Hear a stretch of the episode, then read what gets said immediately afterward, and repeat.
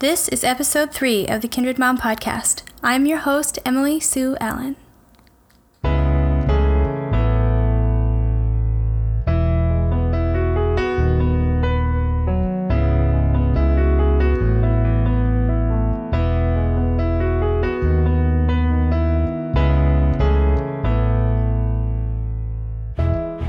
Welcome! This is episode three. I'm so excited you're here. On this episode, I talk with my friend Lynne Patti about two of the topics she has written on for Kindred Mom. We unpack a bit of how the idealized image of the perfect mom, who is not real, can contribute to us feeling constantly inadequate. We also talk about screen time and the role that technology plays within our families. I love Lynne's thoughts on the topic.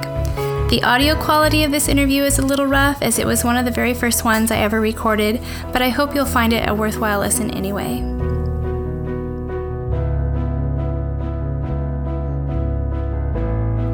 This show is supported by Adopt Together, the world's largest nonprofit crowdfunding platform for adoption.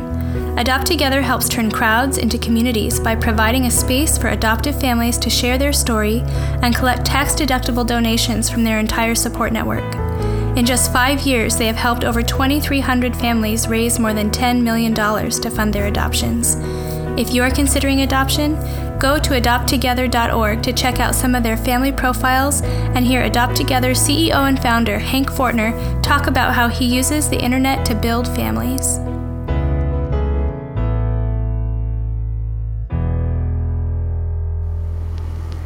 All right, here we go. Lynne Patti, you are on the air. Hello. How are you? I am doing well. I'm sitting here with my cup of chamomile lemon tea and most of my children, I think, are asleep. So we're doing great.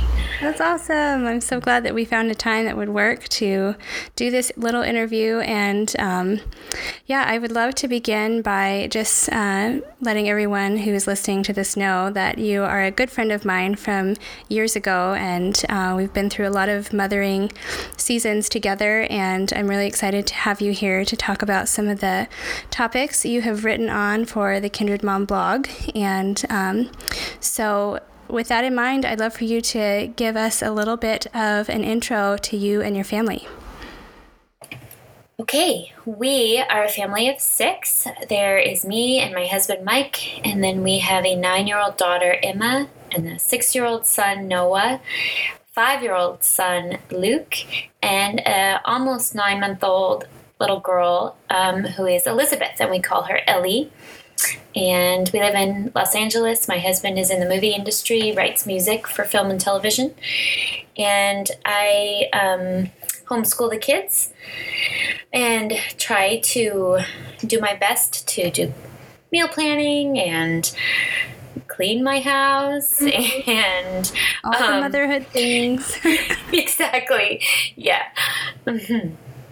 Awesome. Well, I'm really glad that you're here. And um, to catch everyone else up a little bit, uh, you have written several essays for our community, which I'm so grateful for. And uh, the first one that you wrote on was called The Perfect Monster Mom. And I think that was mostly to go along with the flourishing in motherhood topic that we first visited in the very first month that Kindred Mom became something. And um, people who are listening to this can go to the blog and check it out if they want to read the essay in full. But uh, in general, what you touched on is kind of that the voice of the inner critic um, mm-hmm. and the mom who really desires to be a good mom but is fearful that maybe she's not and kind of struggles with uh, all the things she feels like she should be doing or that the perfect mom would be doing yes. that she yes. might not be doing so i want you to talk about that a little bit more and um, kind of some of your own experience with uh, coming against that voice of you know you're not doing good enough like where does that come from and what has that been like for you well, I really clearly remember the first time that I sort of battled this thing and actually was able to step out of it and name it. And um, I, we had gone on a trip somewhere. I honestly, I don't even remember where we went, it, but it was like maybe a two hour away from home and uh, a two hour trip away from home. And I was on my way home and I had to come home by myself. Mike had to go uh, come home a different way. And um, I was with all three kids, and at that time I had three. And I just remember stopping at Target, realizing that one kid had a poop since we left. So he had he had been in his seat for an hour and I didn't know that he had a poop. Um, my daughter was probably hungry or fussing, and then the baby, uh, Lukey, um, was sick or something. And I remember opening the van door and thinking to myself, I should have this together. There are moms out there who would have planned this trip so much better than I did. And look at me. I am sitting here and I'm struggling and I did a horrible job and blah, blah, blah. And I just remember stopping and saying, Who are you talking about? Who is this mom out there who would have done so much better than you? And I remember feeling like grace wash over me in the sense that, um, I was doing the best that I could. I didn't know he had a poop, and my little one was sick, and that just is part of motherhood. And my oldest daughter, who was doing whatever she, I mean, it's just that's the way it was, and I was doing the best that I could in that moment. And that's probably the first, that was probably five years ago. Um, but it was the first time that I really was aware of this comparing and this um, mm. comparing to a standard that isn't even real. Yeah. Yeah, I think it can be um, really challenging as moms um, that we we only have the the vision of what's right in front of us in our own homes. Like we see our own mess, but we don't see other people's messes, and we don't right. see how other moms are struggling. And um, I mean, on occasion, I guess we do, but I just feel overall um, like our culture has kind of conditioned us all to try to put our best foot forward and on social media uh, make sure that we whitewash out everything unpleasant about what we yes. are experiencing. And um, I think that's really hard because, you know, when we do come into seasons or times that we are struggling, we just want to know that we're not alone. And, mm-hmm. um, you know, if we don't know that because we're not seeing that, it's really easy to get really discouraged. Yes. Yes. And I, I just remember going from there and you know obviously five years have passed and i've had another baby and i mean it happens all the time and what's even more ironic or hilarious or whatever is I was just saying to my husband tonight as I was scrambling at dinner time because mm-hmm. I didn't have a plan and um, I was like, oh, I just, I'm so bad at this. I'm just, I, I can't believe that I can't get this together.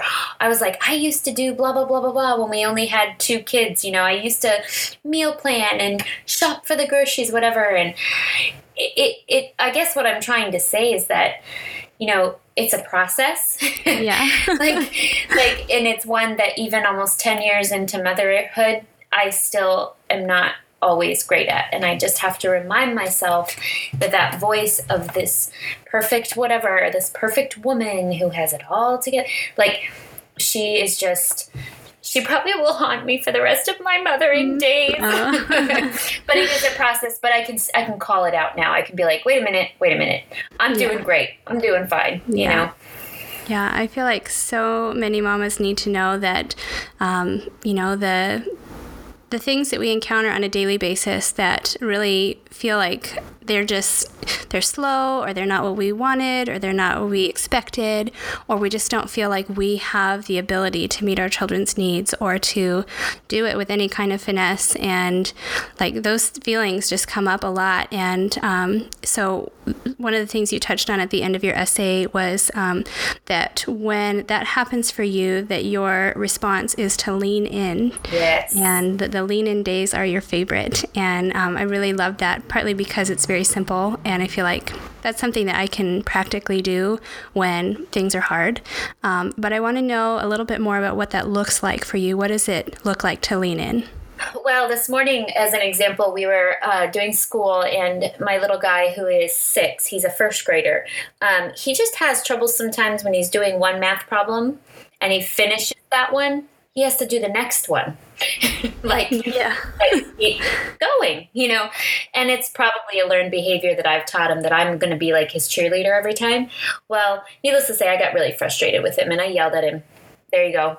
True confessions. Aw. Totally yelled at him. Real and I was life. like, yeah, exactly. And I was like, buddy, come on, you know, whatever I said. I don't even know. And um, it wasn't great. It was not a great moment. And so we went on, did other things, whatever. And about an hour after that, we picked up Lukey, the five year old from, from preschool. And I actually got in the back of the van with all four kids because I really just needed to apologize. I was a jerk to my son. And not only was I a jerk to him, I did it in front of my older daughter. And it just wasn't cool, you know? So my lean in moment today was to actually take responsibility for something that I did that was that was not good, you know, that was really just mean spirited. And, uh, you know, I could have been frustrated about whatever, but it didn't matter because he's six. He doesn't need his mommy yelling at him for that, you know? So that, you know, I lean in in that sense is just a taking responsibility for something that you've done wrong to your child. Like, I think that that's important. And maybe the reason why you had the struggle in the first place was because mommy was in the wrong and you got to correct that. So, yeah. um, Yeah. that, yeah, go ahead. No, I was just going to say that it seems like uh, a multi layered conflict sometimes where your child may not be doing what they are supposed to be doing. But I find myself also like, I've, if I am in a, a space or a, a demeanor that is really um, encouraging my children, I feel like they respond a lot better than when I'm criticizing them. Exactly. And Exactly. yeah, I, I think that your um, your thoughts about that are really great, and um, I just think that it's um, so important when we are parenting that we have a humility that we bring to it. You know, like maybe we feel humbled, but I don't know if we always communicate um, to our children that we are human and that we make mistakes too. Um, Yeah. I think that's a really powerful way to model for them um, how to make things right with people when you do something Yeah. that um, you know causes trouble. Sure. Yeah, another, I was thinking of another lean in kind of situation that's happening with my oldest is that she is nine now. And so, like, mamas of littles out there, they, I totally know what you're going through because I have littles too. But as they're getting older, there's this um, almost like this breach of of relation um, breach of relationship between her and I because she's older and she can understand more and she can almost be let in to some things more. Um, I still do say to her every once in a while, "You're nine, go play," you know. Yeah. But at have a same- childhood. yes, exactly. But at the same time, like she can handle some more things. So we are able to have like maybe a little inside joke together, or mm-hmm. you know, or like when I'm kind of helping the five year old through something, I can kind of bring Emma in and be like, hey, you know, can you just really help Lukey today because he's just struggling with both, you know, and she's like my ally. And so that's been a really interesting dynamic to another way of leaning in is like, oh my gosh, she's a little bit older and she can be my friend my friend in a way. And I, I'm one of those moms who's like, my kids will never be my friends. That's so unhealthy. Yeah. And now I'm like, wait a minute, this could actually be a little cool with some healthy boundaries, you know? Yeah, well, just to know that your communication and relationship changes as they grow and as we grow too. Yeah, exactly. I feel like I've changed a lot as a mom since my oldest was really little, and um, it is interesting to see the the evolution of the relationship between us and our oldest children. Definitely. Awesome. Well, I would also love to talk a little bit about um, your essay that you wrote on screen time, which I Yes. laughed through every part of this just because it's so real, real to the times, real to my experience. And um, it was titled On Screen Time, written while my kids were on screens. Yes, ma'am. oh, yeah. I And, feel uh, like that's how I get any uh, how I get anything done these days is that they're on screens. Yes, yes, yes. that's just a part of life these days. And um, I am- have been excited about how well received this topic has been on Kindred Mom this month. And um, it seems like it's something that is affecting everyone, Yeah. and not everyone is really talking about it. Um, I think because there are um, small ways that we have kind of decided what is acceptable and at the same time, we don't have a real look into what other people's homes are like or what their um, screen time boundaries are for their family, their values as a family. And um, so I'd love for you to talk a little bit about uh, some of the ideas that you touched on in that essay, um, starting with like what what is the role of screens in your family? And then also, what are some boundaries or parameters that you have set around, um, you know, treating that in a healthy manner within your home? So, screens in our family are they are entertainment. They are fun. Um, I actually, it's another topic, but I actually don't use a lot of screens for school or education yeah. because it just, for us right now, it's just not working. Um, so they're fun it's entertainment and pleasure on the weekend. Um, that is how we have treated that. Um, boundaries for us include pretty much Monday through Friday morning, no mm-hmm. screens. Um, and by screens, I think I need, maybe need to define some terms here because my kids do watch TV and they do watch TV throughout the week here and there. Um, so so when I'm saying screens, for us it's iPad. So, um, and yeah, so Monday through Friday, we really try to shelter that time, but Saturday afternoons and Sunday afternoons have been the times when most likely our kids are able to play. Great. Um, and I was going to say about that as well. Um, oh, I wanted to also address that um, one thing I think is problematic with talking about screen time is the idea that the way one person does it might be the right way and the way another mm. person does it might be the wrong way, mm-hmm. when in reality, there is a lot of room and flexibility for, you know, yeah. screen time to play a different role in different families in different seasons. Yeah. Yeah, I think that you know, as soon as we start saying, well, this is the right way and this is the right amount of time, and then, in, you know, automatically we, we create a dichotomy among our friends, really, is what we're yeah. talking about. You know, there, it becomes a sticking point with, like, oh, well, he only does one hour every other week, and oh, you yeah. guys do three, and oh, oh. you know, yeah. that's just so ugly. So, um, I think it's one of those things that like it can be very divisive if yes, we allow it exactly. to be, or it could be something that we can really um, just listen to each other about and get ideas for how yeah. like what if I'm running into certain conflicts in my own home, what is another way I might be able to handle that, or different um, boundaries I might be able to set to help my children be more successful in the things right. that they're doing. Because here's the reality: the reality is when my kids were five and under yeah. it was not an issue at all. Yeah. Like, it really wasn't. I mean, I, I, had kids taking naps every day for two hours, three hours. It was great. You know, it was like, yeah. Um, so like, yeah, as they get older and it just becomes more a part of the culture, blah, blah, blah. Yeah, like you're saying, it starts to become an issue. So I, I, I do kind of want to say to the younger moms, you know, um, that right now it might seem like, well, what's the big deal? You know, like my kids don't even care about the iPad. And I, I actually, and I know children who are like that. I know children who just could, they don't even care about it. But as they get older, there's a, a culture that is involved with that. And you know what? You can say no to that. And I think, I, I mean, that's from, from the essay I wrote about this is the fist bump part, you know, where it's just like, we are the parents.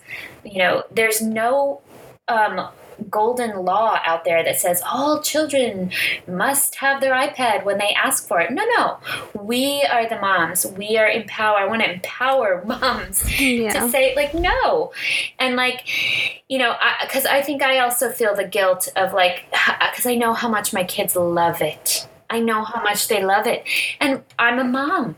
I want to give them things that they love, right? Mm-hmm, yeah. But in, in this particular case, um, I mean, not even going into the field of like what can happen, quote unquote, out there, you know, with kids on their devices and stuff. Yeah. Not even talking about that, but just it's okay for me to be like, nope, nope, it's not a game day today. Nope, we're not going to play games. Nope. Yeah.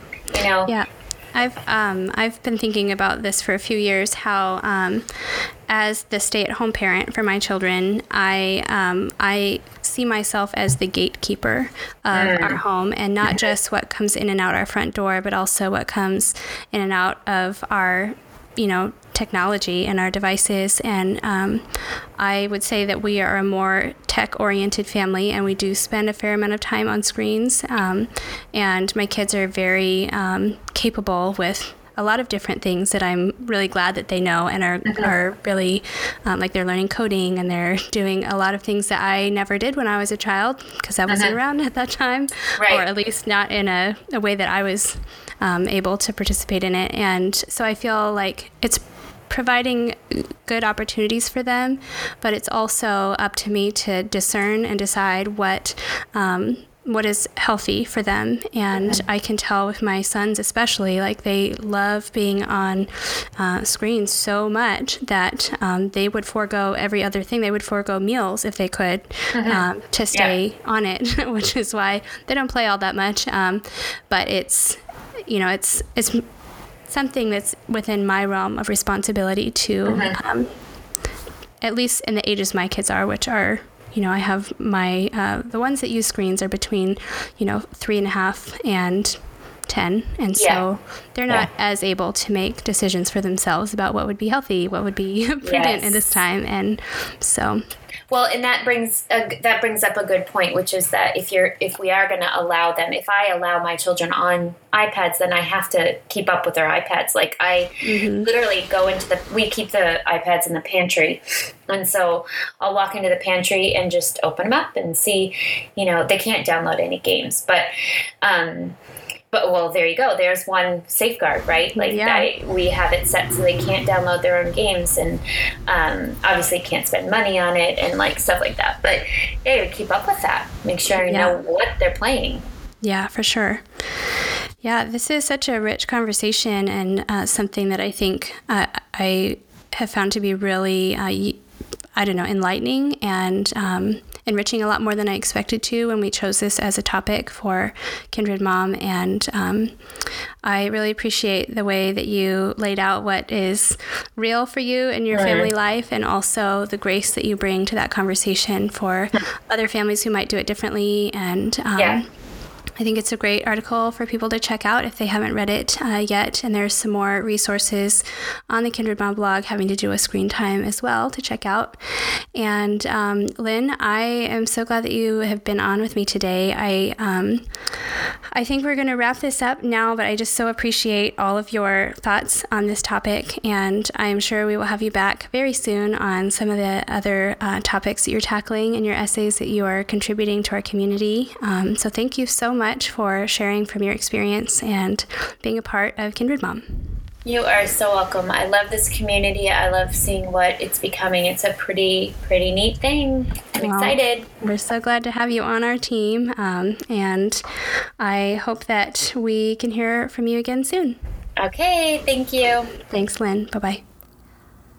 Well, I hope that discussion on screen time got you thinking about your own home and values you have as a family regarding technology.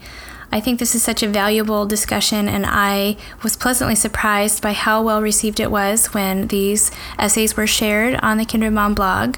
We also featured an essay by Tresta Payne called Stewarding Screen Time, and she touched on the idea that helping kids learn how to make wise and discerning choices about how to navigate this topic being an important life skill that we have to keep in the forefront of our minds as we're parenting children in the slightly older years um, when they might be more connected online. It's a bit different than the simpler early years when screens are mostly about entertainment. You can search for that essay on the blog and read more of her thoughtful insights there. As I wrap up this episode, I wanted to let you know about a few things. The Kindred Mom Vision team would really love to encourage you to think about how you might intentionally connect with other mamas this summer we are hosting our own Kindred Mom Summer Connection group in one team member's backyard, which will run weekly for eight weeks in June and July as a way to bring moms together and foster community building with old friends and new. It's going to be a fun time with activities for kids, coffee for moms, and time to chat about life. We have some ideas uh, put together on Kindred Mom, along with some resources to help you if you have never hosted a group like that before. Uh, you can go look for the Summer Connection groups on the blog and read a little bit more about it. Even if you keep it simple and just invite a friend or two over on a weekly basis, I think you'll find that that time grows to be very meaningful as you share your stories with each other in real time and talk about what you're going through and how your children are growing. And um, it's just been such a valuable part of the way that I have built community in my own local area and wanted to share that with you. I think that's all for this episode. We so appreciate you listening. Um, please take a moment and leave us a review on iTunes so that other mamas can find out about this podcast. Um, if you are catching this episode before May 24th, 2017, we would love for you to enter the podcast launch giveaway for one of the two hospitality bundles we have to share. Um, they are being given away. One is on Instagram, and the other one will be awarded to someone who is on our email subscriber list. Um, they're not the same, so you're welcome to enter for one or both, um, but we'd really love to um, bless you if you happen to be the, the winner of one of them. And um, they're both basically some some supplies and items that might help you get started with a, a group like this. So um, it would be a really great thing to, to do if you are planning to um, host something like that in your own home or somewhere in town. Um, thanks so much, and we hope you take care.